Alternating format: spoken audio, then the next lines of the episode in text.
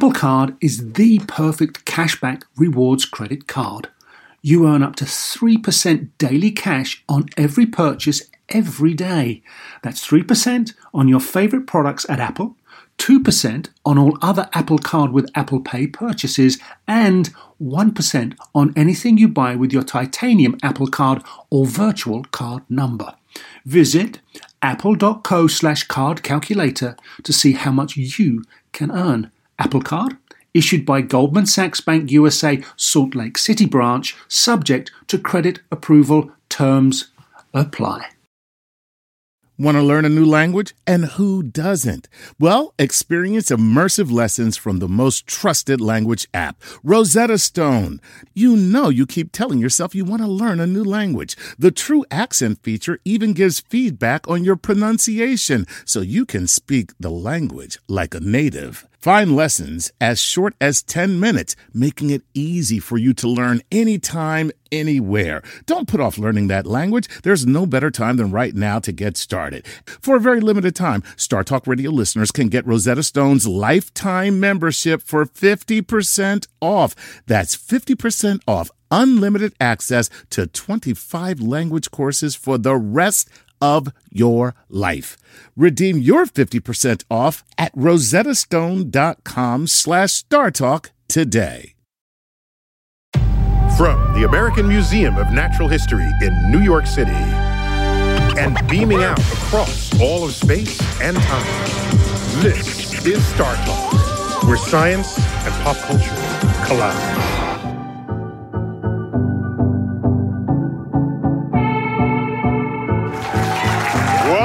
To the Hall of the Universe. I'm your host, Neil deGrasse Tyson, Your a personal astrophysicist. Tonight, we're featuring my interview with actor and geek icon Jeff Goldblum. We talked about everything from bringing back dinosaurs to fighting evil aliens. So let's do this.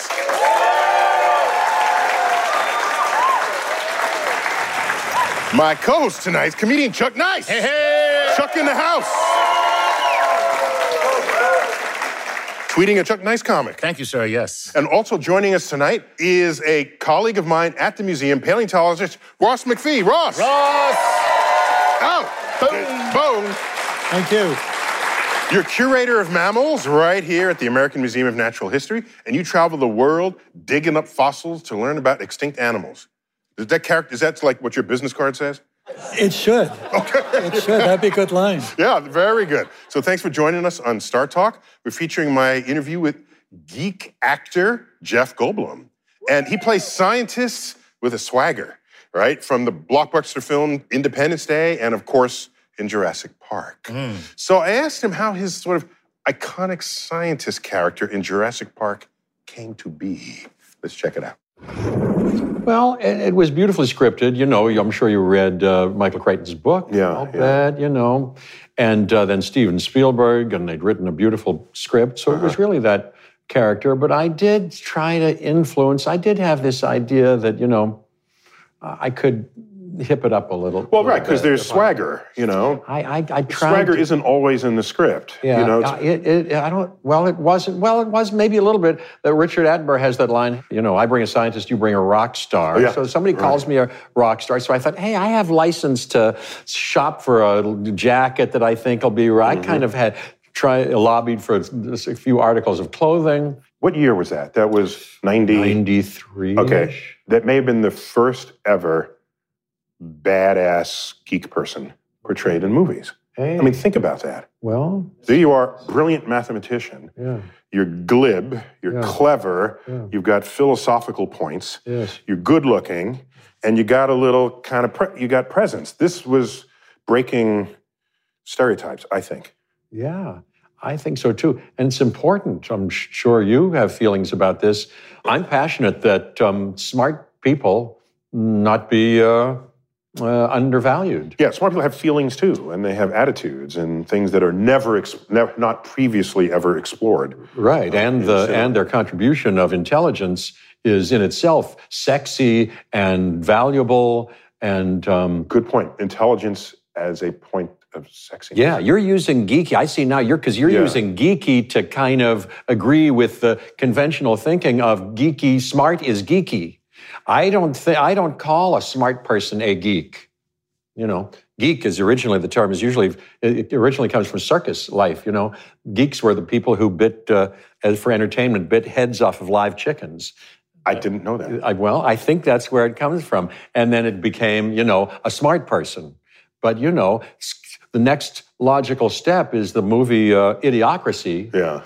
Where anybody who can read a little bit is called, oh, you're a sissy or you're a geek. You know, that's where that goes. Yeah. No, no, no. It's no. a We- future where the, there was the dumbing down of the population of the world. we see where that Yeah. goes and could go further. No, no, we must uphold and champion, as you do better than I do, um, intelligence as beautiful, sexy, powerful, virile.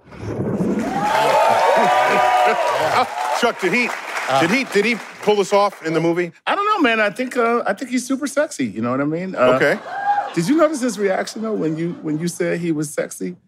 You Yeah. know, No, I said good looking. I You, said, you said yeah, he was like, yeah. right. So Ross, Yeah. what was your reaction to Jurassic Park when it came out? Implausible, but great. Impossible. or Implausible. Implausible. Imp- not impossible. Oh, well, you, you want to make a fine distinction. You're not going to bring dinosaurs back with ancient DNA. You're such a But so spoil what? sport. So what? The, the, the show, as science fiction, emphasis on fiction, was fantastic. And in fact, science, in a real sense, did play a role. Things were explained. It wasn't just assumed. Oh, right. There was that that uh, descriptive section Yeah. where they talk about evolution and embryos and this sort of thing. So that had some academic value. Yeah, I, I think so. "No, you don't, Ross. I know.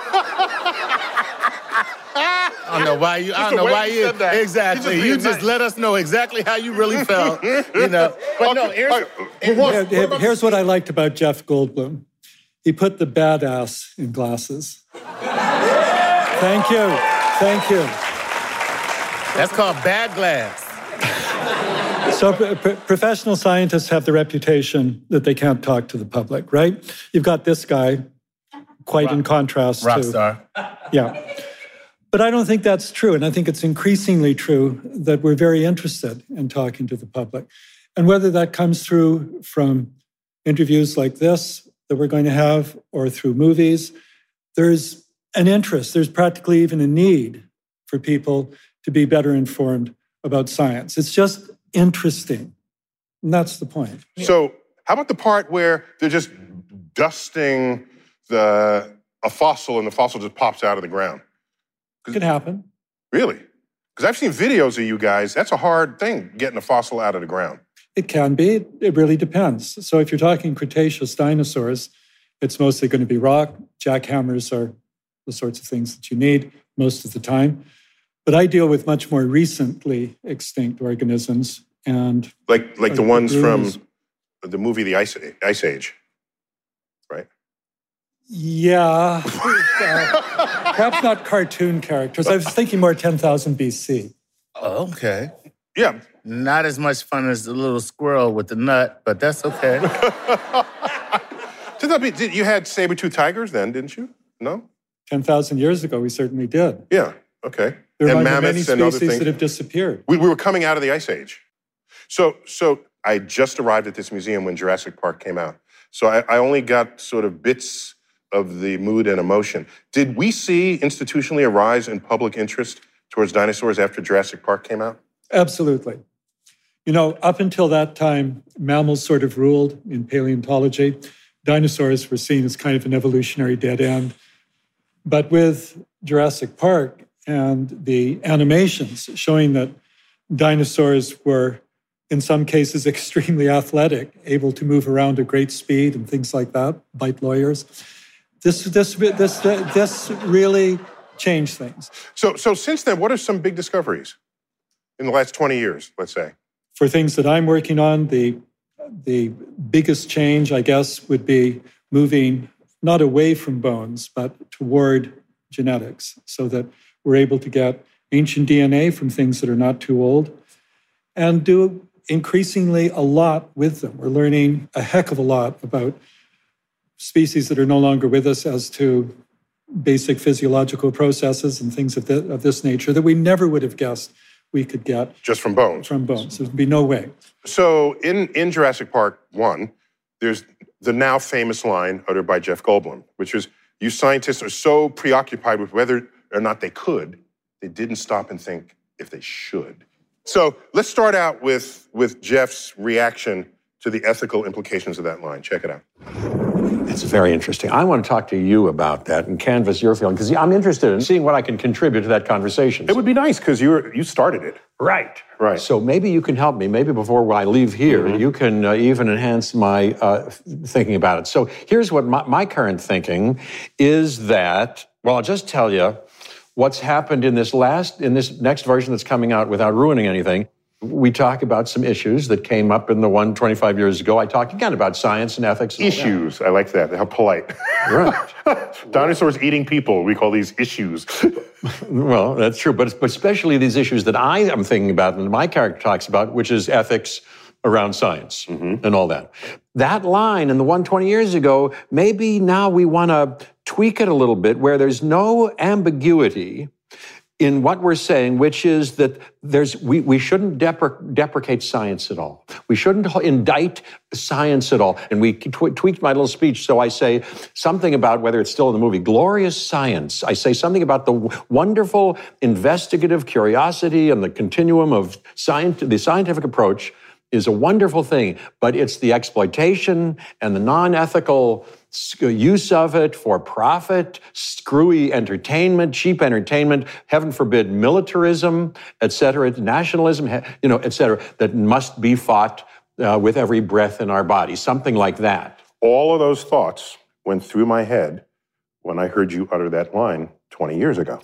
Really? Yes. Except you, one could think, no, no, I was saying, scientists, yeah, these scientists, these Frankenstein, Dr. Frankensteins, they got to be, you got to watch those guys. Yeah, you're, he, I said to myself, he's blaming scientists. Oh, good. And which, which in that which, first one, and I, did, which I don't want to do now, right? And I said, scientists don't actually have the power that you think. Their actual power comes from governments and legislations and funding sources that have priorities that go beyond what a scientist does in the lab, and then they decide how they want to use it. But I said, all right, it's a movie. We got to let the let the line go. Yeah, but now That's what I said to myself at the time. Yes. See if you like. I don't know if you've seen it yet, but see if you like this new one where I think we're clearer and we tweak okay. that. So, right. don't blame science.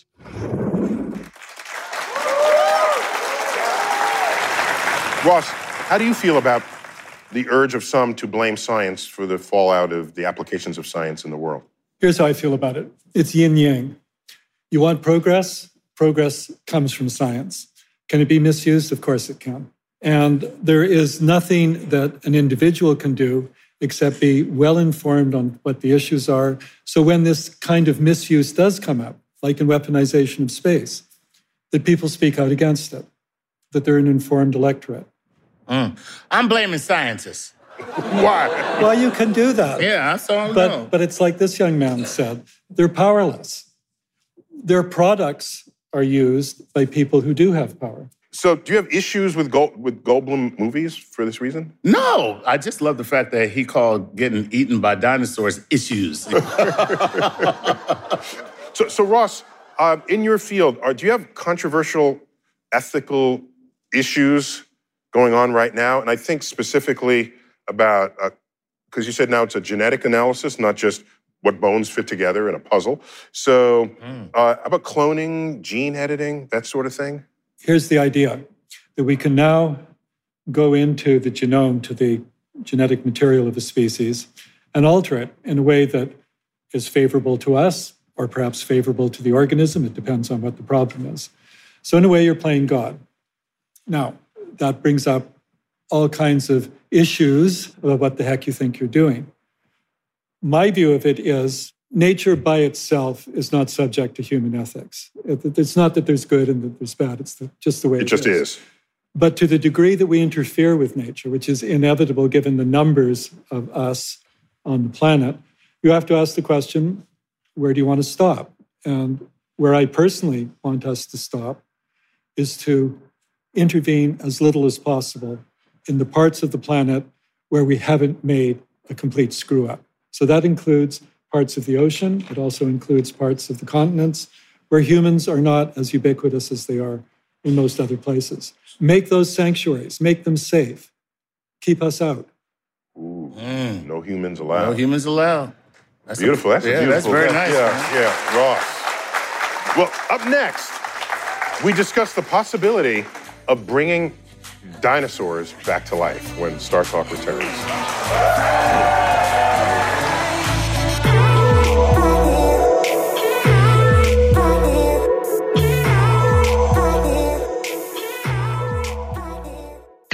unlocking the secrets of your world and everything orbiting around it. This is Star Talk. Sleep, grocery shopping, themselves. Just a few things working moms seldom have time for. And during tax season, you can add taxes to their list. So for all you working moms, make the easy switch to H&R Block and have an expert make easy work of your taxes. H&R Block guarantees your taxes are 100% accurate and your max refund or your money back. Plus with their no surprise guarantee, you'll always know the price of your tax prep before you begin. You can even have an H&R Block Tax Pro do your taxes in a block office or online from the comfort of your own home. Can your current tax guy promise all that? When you're buried under life's to-dos, let the experts at H&R Block stay on top of your taxes with a return that's right on the money and your biggest refund possible because tax season after tax season it's better with Block. Make an appointment at hrblock.com. All tax situations are different. Not everyone gets a refund. Limitations apply. Descriptions of benefits and details at hrblock.com/guarantees. Whether you're a family vacation traveler, business tripper, or long weekend adventurer, Choice Hotels has a stay for any you. And that's good because there are a lot of me's. Choice Hotels has over 7,400 locations and 22 brands, including Comfort Hotels, Radisson Hotels, and Cambria Hotels. Get the best value for your money when you book with Choice Hotels. Cambria Hotels feature locally inspired hotel bars with specialty cocktails and downtown locations in the center of it all. Hey, that's me. Radisson Hotels have flexible workspaces to get the most of your business travel and on site restaurants. That's me too. And at Comfort Hotels, you'll enjoy free hot breakfast with fresh waffles, great pools for the entire family, and spacious rooms. Hey, that's me too. I guess I'm just going to have to stay at all of them. Choice Hotels has a stay for any you. Book direct at choicehotels.com, where travel comes true. Bring everyone together for a great time with the Nintendo Switch system. Get the whole family in on the fun with exciting games that everyone can enjoy, like Super Mario Bros. Wonder, Animal Crossing, New Horizons, and more. Nintendo Switch has three different play modes all in one system play in TV mode, tabletop mode, or handheld mode when you're on the go. Visit nintendo.com slash us slash switch to learn more. Games rated E for everyone.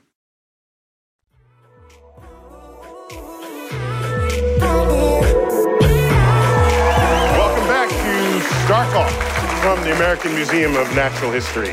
And we're featuring my interview with actor, geek icon, Jeff Goldblum, talking about his role as a scientist in the Jurassic Park movies. And I asked about the idea of bringing extinct animals back to life. Check it out. De-extinction. Would you bring back T-Rex, the dodo bird, or, or none of the above? I think the world has to work for everyone. In- nice, very important. I think that's a good credo.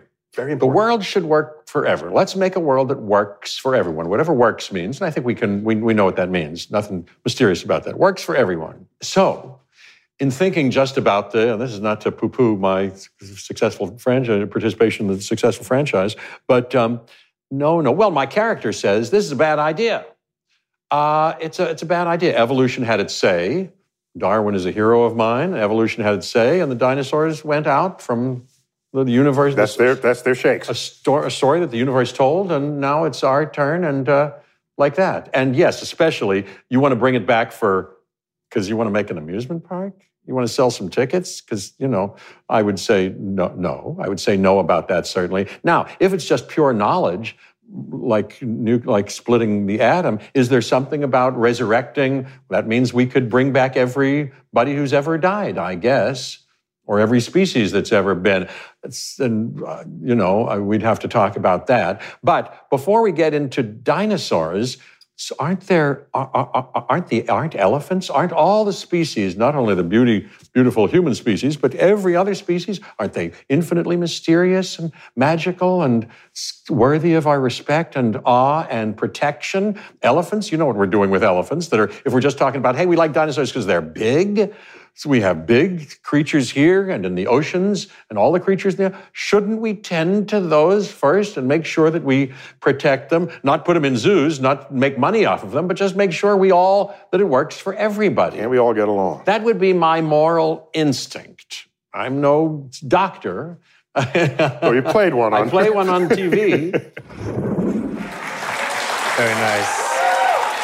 Very nice. Ross, you, you specialize in this among your multiple specialties that I know of. Uh, one of them is extinction and de extinction. So tell me how de extinction would work. Very simply, de extinction is the idea of bringing back species, populations that are no longer with us because they've disappeared. So think woolly mammoths. We've been talking about woolly mammoths as a good example. The last of them died out on continents about 10,000 years ago. There were remnant populations on islands until about 4,000 years ago, but they're gone. And the question, accordingly, is were we responsible? A lot of people think so. So, do we owe it to woolly mammoths to the degree that we can bring them back to bring them back? Because we Restorative were accountable. Whereas we're not accountable for the death of T Rex, so let him stay That's dead. That's right. Well, it Oh, that's what he goes said. beyond yeah, that. that's right. Did you hear he said that? That's right. yeah. It goes beyond that because ancient DNA, which is the building blocks that you'd have to use for the experiments to bring the animals back, has a life of no more than a million years. So you're not going to go back 66 plus million years and bring back the dinosaurs. That was always the fundamental problem with, with Jurassic Park. Okay, so well, let's let's just imagine if if we could bring back T Rex, should we? What's it going to do? What's its ecosystem function? It's going to eat lawyers. Okay. what else is it going to do? And the answer is nothing. There, it has no. yeah, you're right. It'll be in a zoo. It has no. Yes, It'll be in a exactly. So it's so it, it, it's going to be an exhibit, like we have here at the American Museum, except everything here is dead and stuffed, which is a difference. But you might consider bringing, if we are entirely responsible, our cave uh, troglodyte ancestors are responsible for the extinction of the woolly mammoth. There's you feel some guilt there, I guess. Well, that's the ethical question. See, Should I see. I don't think we feel should bring it back because here, woolly mammoth, mm. they were thriving during the ice age. and Right. We're going to bring it back just in time for global warming. What, what the hell is that? About? They will be so uncomfortable. My God, it's hot. What have you done with the place? I know. Yeah, right. so, Chuck, would you would you bring back animals, Chuck? I would bring back animals, but quite frankly, I um I like food. And so as a foodie, I would only bring back those that are delicious.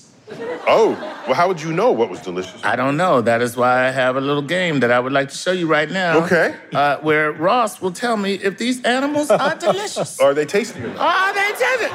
Could we bring it back to eat it? Wow. Uh, my first uh, submission would be the Glyptodon. All right. Um, first of all, I will tell you. Wait, is that a real Ross? Is that real? Is that real? Yes, it is. It's a gigantic armadillo, Armadillo? that lived in South America. Some How- how also lived in North how big? America. Some of them were upwards of 2,000 kilograms, so 4,000 pounds. 4,000 So pounds. it's a ton. Yes, these are Two tons. big armadillos. yes. Right. Now, what would it be like for Chuck? I think it Uh-huh. would be a lot like eating a tennis racket, frankly. Damn it. If you just look at the beast, you can see that it's very heavily armored. Yes. There's bone um, sort of everywhere, Right. like a little tank. Right. And in order to support that mass, it, It needs really tough tissue. Big bones. really tough. Yes. And Ooh, tough that's tissue. good deduction So it's there. not good. It's not good to Yeah. eat. Good, so good there you go. deduction. You've answered. I don't. But, wanna- but could we bring it back? The last of them died out about 10,000 years ago. It's within reach of ancient DNA. So that's a yes. That's a yes as to could we? And then we go Jeff Goldblum to say should we? Ooh. I don't know. An animal that looks like Epcot Center. I think I want to bring it back. That's good. All right. Here's my next one. Megatherium. Okay, Megatherium. Megatherium. This is now getting very serious in body size. This could be upward of 4,000 kilograms. So we're talking the size of the largest elephants that are around today. What, what I need to say is that this is a sloth. You know about tree sloths, right? Those are the only sloths that are still with us. They come in at five kilograms, so 11 pounds. This guy, a couple of orders of magnitude larger. Jeez. I think more tennis racket more than anything else. But Once again, uh, not a good. Doesn't taste good. well, Yeah. I don't know. The t- But easy to catch is a sloth. So can we bring it back? It's the same as the glyptodon. Died out 10,000 years ago. There's ancient DNA. I've worked on its ancient DNA. Mm-hmm. It's there to work on. it's within reach. Right on. The question more But is, don't worry, Megatherium, we're going to take our time bringing you back. Here's the last one. Last one, We, go. and we talked on it. We touched on it. Woolly the mammoth. woolly. Should we, first of all, how would a woolly taste? And I mean, if we were part of its extinction, I can only hope that we were eating it. well, you know, there are stories when, uh, when these carcasses appear in places like Siberia, as they do from time to time. When they emerge from a receding uh, glacier or something? Yeah, where they, they melt out of riverbanks. That's the commonest way. There are stories of people, and dogs in particular, of having had a steak or two. Now, I personally have never done that, nor would I want to. I mean, think about it. This is something that's been dead 10,000 years. This is the worst road pizza you can imagine. Well, my buddy Bill Nye, the science guy, uh, he- he has some thoughts on Jurassic Park style de extinction. Let's check it out. We're all fascinated with dinosaurs. That's part of why the movie Jurassic Park was such a hit. It's a classic and classic science fiction. Now, keep in mind that science is not inherently good or bad, it's a process. But let's face it, in science fiction movies, we want to see scientists doing something dangerous. And those scientists are usually evil. But what if we could really do that Jurassic Park DNA thing? and bring back an extinct species to de extinct some extraordinary animal. Well, I guarantee you we'd learn a lot about biology. We'd learn a lot about evolution and uh, ourselves. But is it a good idea? What if we accidentally produced a population of vicious predators who would think nothing of biting your head off and chewing you up and spitting you out? Now, that really would be scary. Fortunately, that technology is a long way off.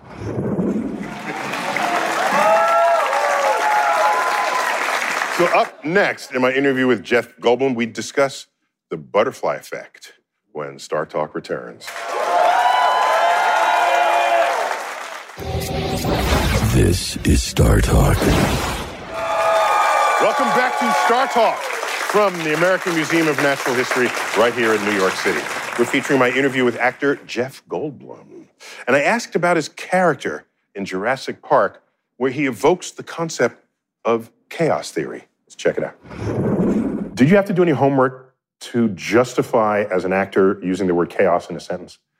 Oh, you know, chaos itse- itself or chaos theory. Chaos theory, That I was yeah. talking about in that movie. You know, I did my due diligence. I'm nothing if not conscientious. I'm a That's good, good. I'm a good worker. My dad was a, a, a eth- you know work ethic person. He was a Mm-hmm. doctor. Um, yeah, I, I, I read that book and whatever else I could get my hands on in the time I had, and and tracked down a couple of pioneering, high class. I was told uh, practitioners, Good. devotees, and. Uh, Because you delivered the line with some with some panache. Well, I, you know, I knew enough to pretend like I, I can't, you know, when you play these parts, you realize, hey, I could never, I'm not a brain surgeon. These people have devoted, I'm not an astrophysicist, but I can be curious and, and I do enough in the time, from the time I get the part, to try, do my best at pretending well so that I can credibly, you know, say, whatever I say. I think you pulled it off. Well, and, and, and chaos. What I think in modern times, it's been the word has less currency today than it did, you know, a couple of decades Mm, ago. Unfortunately, because it's still a force to be reckoned with. Is it? Is it? in the world? Oh, good. Yeah, yeah. haven't Uh, chaos theory is you can model a system that's very complex. You put in the initial conditions and watch it go. Uh-huh. And it makes a cloud, or in, in the case of weather, you can make wind patterns. And the things. butterfly effect, Yeah, yeah, that's, that's what it comes down to, right? And Yes. so then you say, okay, let me change these initial conditions by the tiniest amount Yes. and see if I can change the result by a little bit. So you change by a tiniest amount, you get a completely different result. Can you imagine us in our lives oh, when we say, hey, should I make this decision? Should I have that The impossible burger contingencies now? of branch points in our lives. So Yes. I guess we- that's a kind of a chaotic analog. You don't know how different your life would be from that one little change, If you've been one little one thing. little thing. Okay, joining us to help make sense of chaos and chaos theory is economist Raphael Chappe. Welcome. You're a faculty member at the Brooklyn Institute for Social Research, and you teach a course called Chaos Theory Complexity, Emergence, and Chaos. Right. So, how do you explain chaos theory to your students?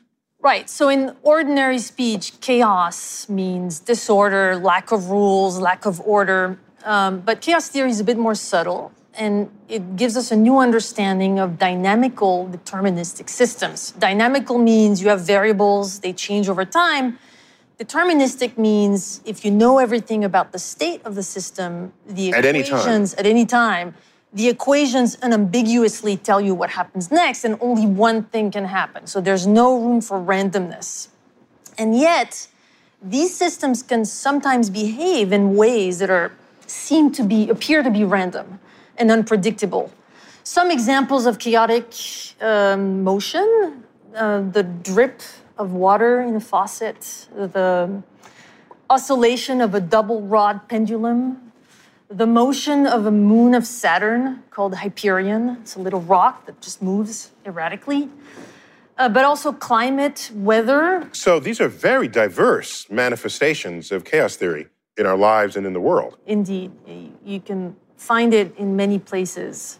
And, and, you're, and you teach economics. Correct. So But we don't want to hear that there's, ec- that there's chaos in economics. We don't want to know that. Please, my 401k is tentative as it is. so, tell me about the butterfly effect. So the, the sensitivity to initial conditions in, in popular terms, that's called the butterfly effect. That's really what has captured our ima- imagination, and it comes from the title of a paper by a gentleman named Edward Lorenz, who presented, at, presented this paper at a conference in the early 70s. And the title was Does the Flap of a Butterfly Wing in Brazil Set Off a Tornado in Texas? But the idea that's captured here is really the fact that a very seemingly inconsequential event, right, a butterfly with the wing, uh, can, can have a really huge impact in another side of the world. It's very poetic. That's the butterfly effect. Exactly, which is why I hate butterflies. Hate them. They're nothing but tiny little colorful bats. So, so Ross, do, does chaos play a role in extinction? Could there be some series of events that just go out of control and gone as a species? Well, I don't think that it's necessarily as ordered as uh, Chaos. as, as Raffaello was just talking about, but it could be similar in some ways. So let's go back to dinosaur days, since that's what we've been talking about. About 75% of everything living at the time disappeared. But that means 25% survived. You're talking about the uh, 65 million years ago. Yeah. Yeah. So who is that 25%? It's all over the place.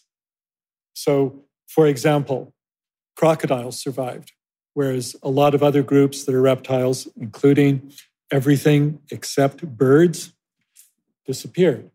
Now, why should that be the case? Why should everything that's sort of on the wrong side of the fence or the wrong side of the railway tracks, in the case of dinosaurs, have disappeared?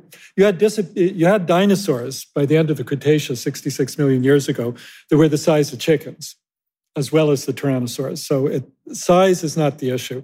There was something going on there physiologically, so they didn't make it, but birds did. And there were feathered dinosaurs that were not avian. My, my point is that people like me spend a lot of time trying to sort out logically why these things disappeared. And maybe the logic is not there, that these catastrophic effects were so general that in some cases you just had bad luck, and in other cases you made it for similar reasons that you had good luck, but it had nothing to do with anything else. I'm sure the dinosaurs are very happy to hear that right now. well, Sorry, guys, you just had bad luck. so, so, Raphael, people generally think of chaos as something bad. Mm. Like you said Right. earlier, we want to avoid chaos in our daily lives. But how, is there a way to think of chaos as something good? I think the reason that chaos is bad, we tend to think of that as something bad, is because order gives us a sense of security, safety. And there's an old philosophical idea of chaos. And for the Greeks, it was this state of the world before creation. So it was a real placeholder for the mystery of the universe. Um, everything that makes us uncomfortable, we put that label on it.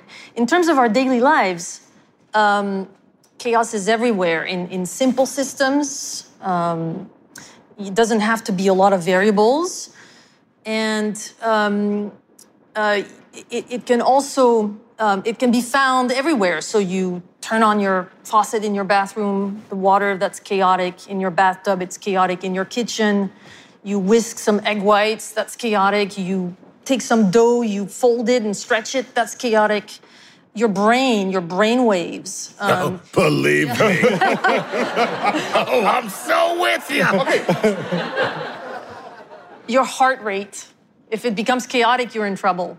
You have a heart attack. Okay, so what you're saying is we, we are living with chaos on the assumption that it's bad, but in fact, it's a fundamental dimension of life itself. Well, there's the question of the implication of the butterfly effect in our daily lives, in our decisions. Going forward, yeah, Uh, yeah. You know, one interpretation could be if the long term consequences can be predicted, it doesn't really matter what I do. So, like, I can do whatever. Or you could think about it in terms of, uh, well, seemingly inconsequential things that I do in ordinary life can actually change the world, right? They can matter a great deal. They can be that, that bifurcation of the world into a different future. So that puts a lot of pressure on us, right? It, it can be nerve wracking and, and maybe I think it's good pressure. It's a pressure that you ought to be able to confront in Right. life. Otherwise, you're a victim of your future rather than a, a master of it. Right. Well, Raphael, thank you for joining us on StarTalk tonight. Thank you so much. Up next, in my interview with Jeff Goldblum, we discuss how to deal with evil aliens invading Earth when StarTalk returns.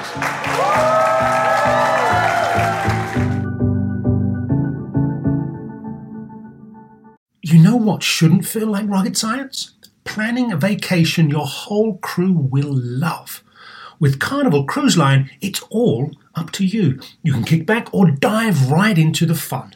Paddleboard in the crystal clear waters of one of Carnival's exclusive destinations, Half Moon Cay in the Bahamas.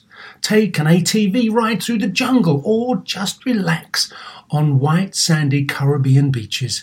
The fun continues on ship.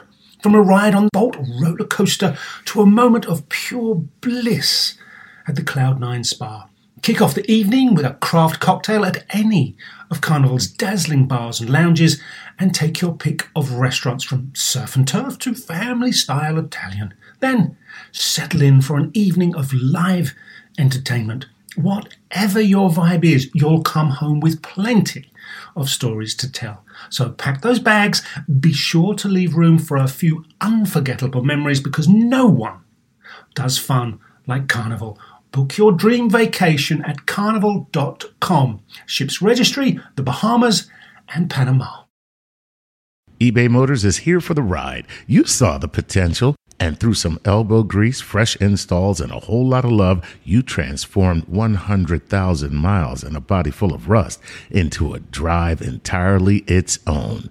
With over 122 million parts for your number one ride or die, you can make sure your ride stays running smoothly. Brake kits, LED headlights, exhaust kits, turbochargers, bumpers, whatever your baby needs, eBay Motors has it. And with eBay Guaranteed Fit, it's guaranteed to fit your ride the first time, every time, or your money back. Plus, at these prices, you're burning rubber, not cash. Keep your ride or die alive at ebaymotors.com. Eligible items only, exclusions apply.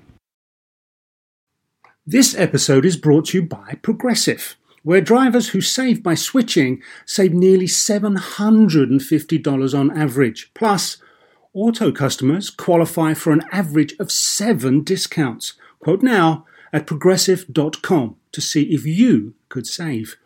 Progressive Casualty Insurance Company and affiliates national average 12 month savings of $744 by new customers surveyed who saved with Progressive between June 2022 and May 2023. Potential savings will vary, discounts not available in all states and situations.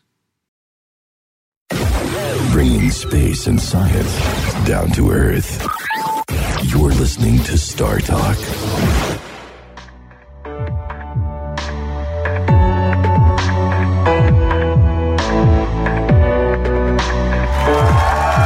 We're back on StarTalk, featuring my interview with actor Jeff Goldblum.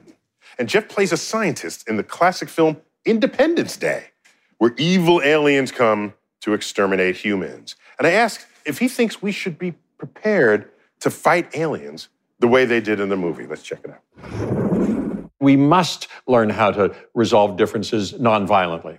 And even though the universe may be a violent place and a hostile place, we shouldn't, like uh, Independence Day, figure out how to arm ourselves and survive against hos- the hostile universe.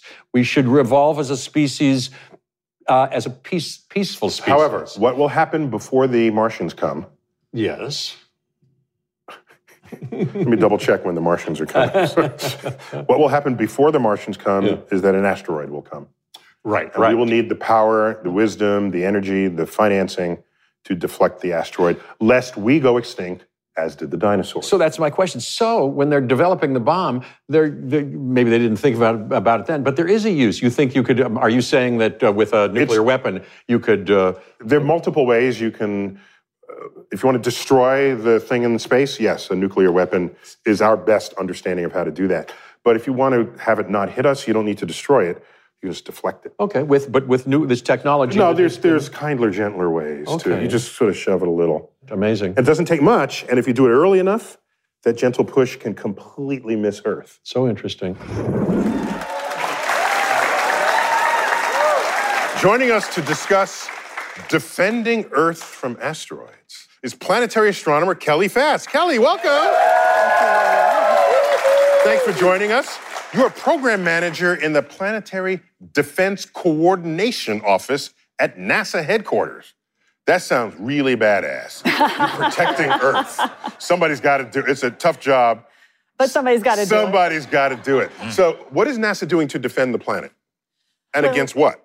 Against asteroids or anything else? Well, against near Earth asteroids, the one that end up in our neighborhood. Like you mentioned, you want to do something early. And so uh, the, the first step in doing that is, is to find them before they find us.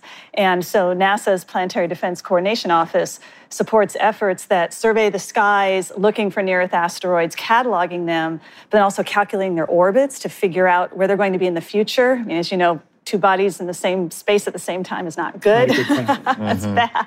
And then also looking at mitigation possibilities should it become necessary to get them before they get Well, us. you sound confident because you're like, okay, but you, we have funding to detect them, but not funding to deflect them.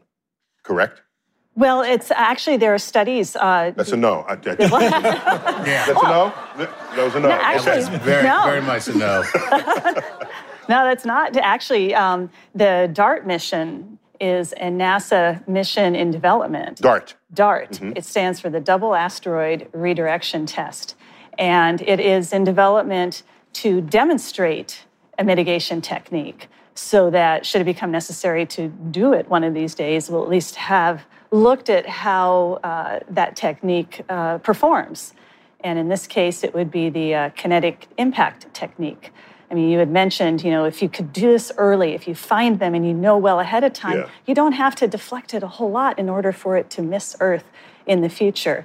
So, And so how likely are we to detect it, an, a a bad asteroid early enough?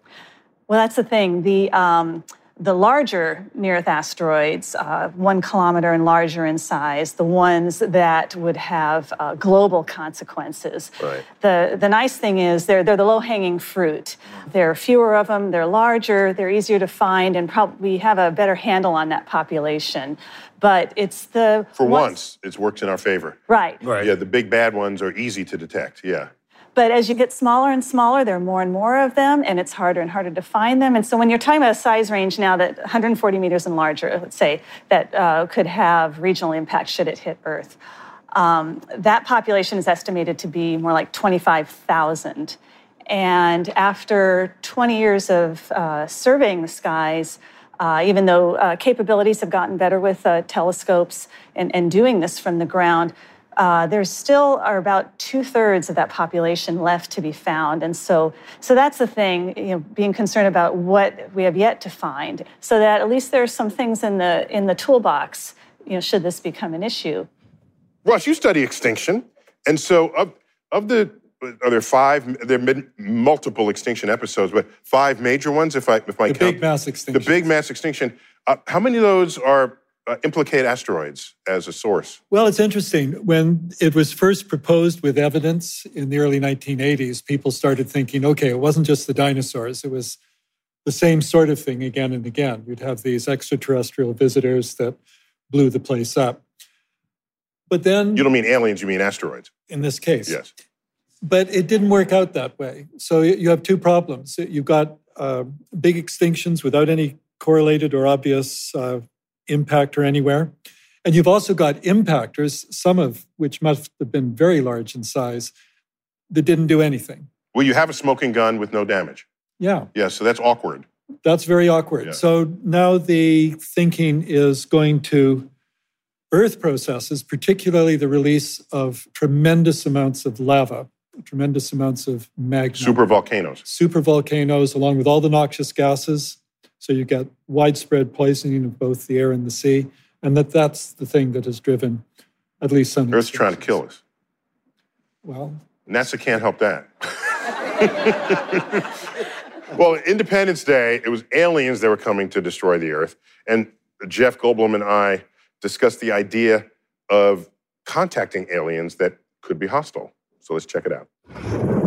You don't give strangers in the street your email address, much less the return address to Earth to aliens. Yeah, but wait a minute. No, no, it's not. There's no but wait a minute to that sentence. Well, that's, wait. that's a totally good sentence. That's requires true. no modification. Well, but sir, le- but uh, doctor, let me see. Okay. We, we, yes, that's what we do, and I wouldn't. I agree. I wouldn't. Did you don't do that? They're your own away my- species. I'm not going to tell him my. They're your own species. That's true. Okay.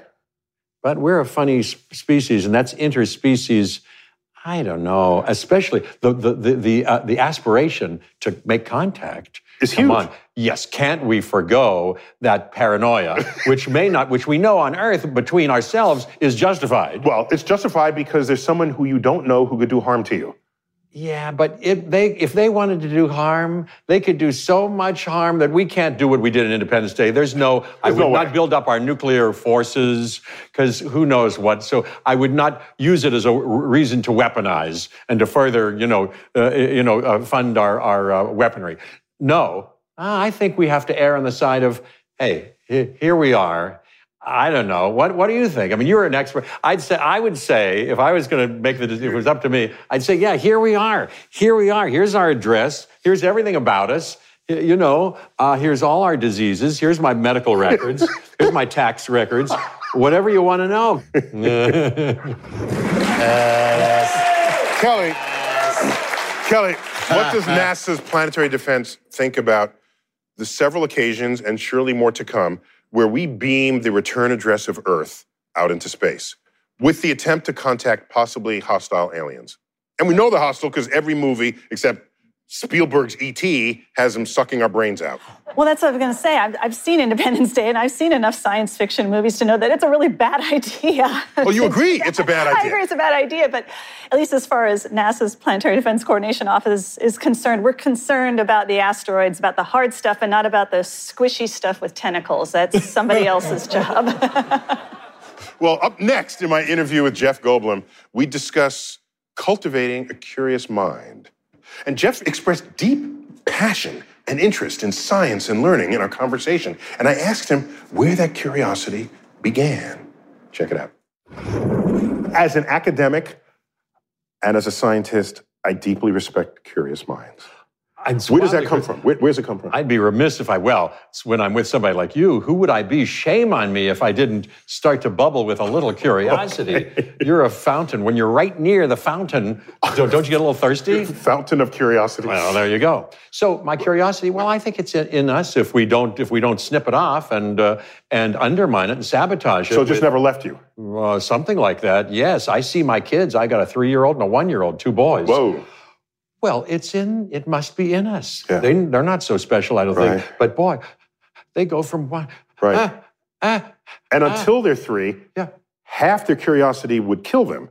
So it's up to you to prevent them from checking out the edge of the cliff. That's our main job. To keep them safe. It's, just, it's so, a night. It's a very yeah, yeah. And then when they're five, six, seven, then they can be on their own with reduced risk of them right. having their curiosity kill themselves. Many parents over constrain the curiosity. Yeah, oh, over constrain their curiosity yeah. for, for safety reasons. For safety, yeah. They think oh, yeah, even yeah. something that we're just, or for they don't want to break something when oh the child is playing with a plate oh don't touch that you might break it maybe there's something to be learned if it breaks yes, it makes yes. a sound something is hard but then it's in a million pieces the pieces can cut you there's there's knowledge there somebody told me that we think we that we, we adhere to this thing called RIE R-I-E uh, which is yes don't you teach them Right. They're doing physics. They're doing something. When Let them do it. They're doing something you don't even understand. Free range children. All of that, yes. But after that, why do I show them so that they can really? Well, I would show them. What I would show them is the entire series of Cosmos. I oh, would show wow. them you Thank before you. I showed them any other so called wisdom literature or other. I'd say, this is where you are. This yeah. is who you are. And this is what we know about our place in the universe. Yes. Yeah. So, Ross, we have a, a, a mildly privileged position being experts in two fields that are intensely fascinating to children Correct. dinosaurs and space. So, why do you think that is? Big. Okay. Big is good. Uh, I saw that movie. That's why people love elephants and don't love rats. I do, of course, but. Part of me thinks that kids like our respective fields because they respect anything that can eat them. So their favorite dinosaur is going to be T Rex, and their favorite cosmic object is going to be a black, black hole. hole. Both of them will eat you. It's a very depressing view, but, but I get it. Uh, Kelly, you have any thoughts on that? Certainly, there's always this this curiosity about something, some place that we want to go, and so mm. space. It's obvious, especially since you can see so much. Right. You just go Anybody, outside you just go look. outside, right? And so you can't help but just want to go to a place that you can see and so would you reach. agree that kids who don't lose their curiosity as adults are scientists. Or rather, that scientists are kids who never lost their curiosity. Oh, they're certainly kids. and we're certainly Ross, kids feel, absolutely haven't lost way? their curiosity. Yeah, I, I feel like I'm, I'm a superannuated kid all the time because I work in a place like I don't even know what that word means. I was going to say, I ain't never heard a kid use the word annuated. mother, mother, I'm feeling quite annuated right now. Stick with me, I'll improve your vocabulary. no, but you and I do have privileged positions because we work in a place here that is absolutely devoted to understanding the most complicated, the most interesting, the most diverse kinds of phenomena that people have ever dealt with. And that is a beautiful place to be in if you have that kind of attitude where everything is novel, everything is interesting. Well, Jeff Goldblum, to my surprise, brought a copy of one of my books to the interview. The, the book he brought was Astrophysics for People in a Hurry. Yes. And so he asked about my inspiration for writing it. Check it out. It's everything spiritually and intellectually mind blowing yes. in the universe that I've collected into that volume. Yes, and I love your and because I've heard you on other at other times besides what I think you touch on in this. Do we need any in order to be creative, inspired, spiritual, feel grateful, uh, uh, feel uplifted, ennobled, connected with each other? Uh, poetical, musical? Need we go any further than the than the facts that have here that have already been uncovered by you and your friends, by science and what's going on around us? No, of course not. We don't need to make up things or believe in things that are just fun to believe in just because we're lazy and we don't want to kind of investigate a little bit. I agree with everything you just said, and Well, I can either my- add, neither add nor subtract from it. I love you.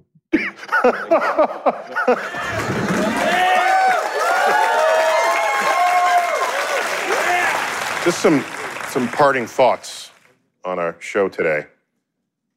Dinosaurs were around for hundreds of millions of years in some form or another until all the ones we celebrate, especially the ones with big teeth, all went extinct 65 million years ago. So, in fact, they were around for longer before they went extinct than the time that has elapsed since they went extinct. So, if they didn't go extinct 65 million years ago, there's no reason to think they wouldn't still be here today. But what happened?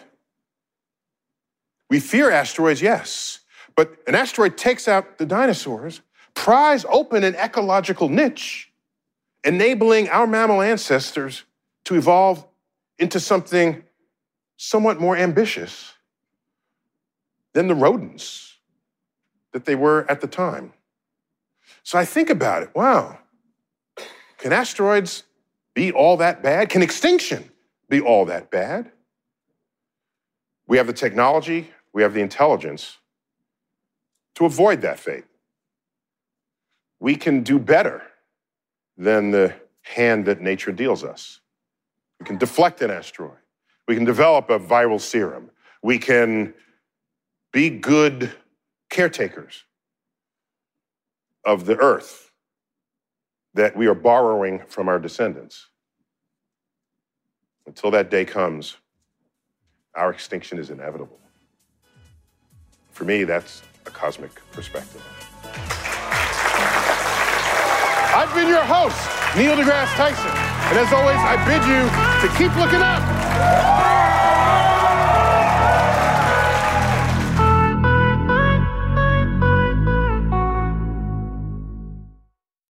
In a fast paced world, every day brings new challenges and new opportunities. At Strayer University, we know a thing or two about getting and staying ahead of change. For over 130 years, we've been providing students like you with innovative tools and customized support. So you can find your way forward and always keep striving. Visit strayer.edu to learn more. Strayer University is certified to operate in Virginia by SCHEV and has many campuses, including at 2121 15th Street North in Arlington, Virginia. At Capella University, you'll get support from people who care about your success. From before you enroll to after you graduate, pursue your goals knowing help is available when you need it.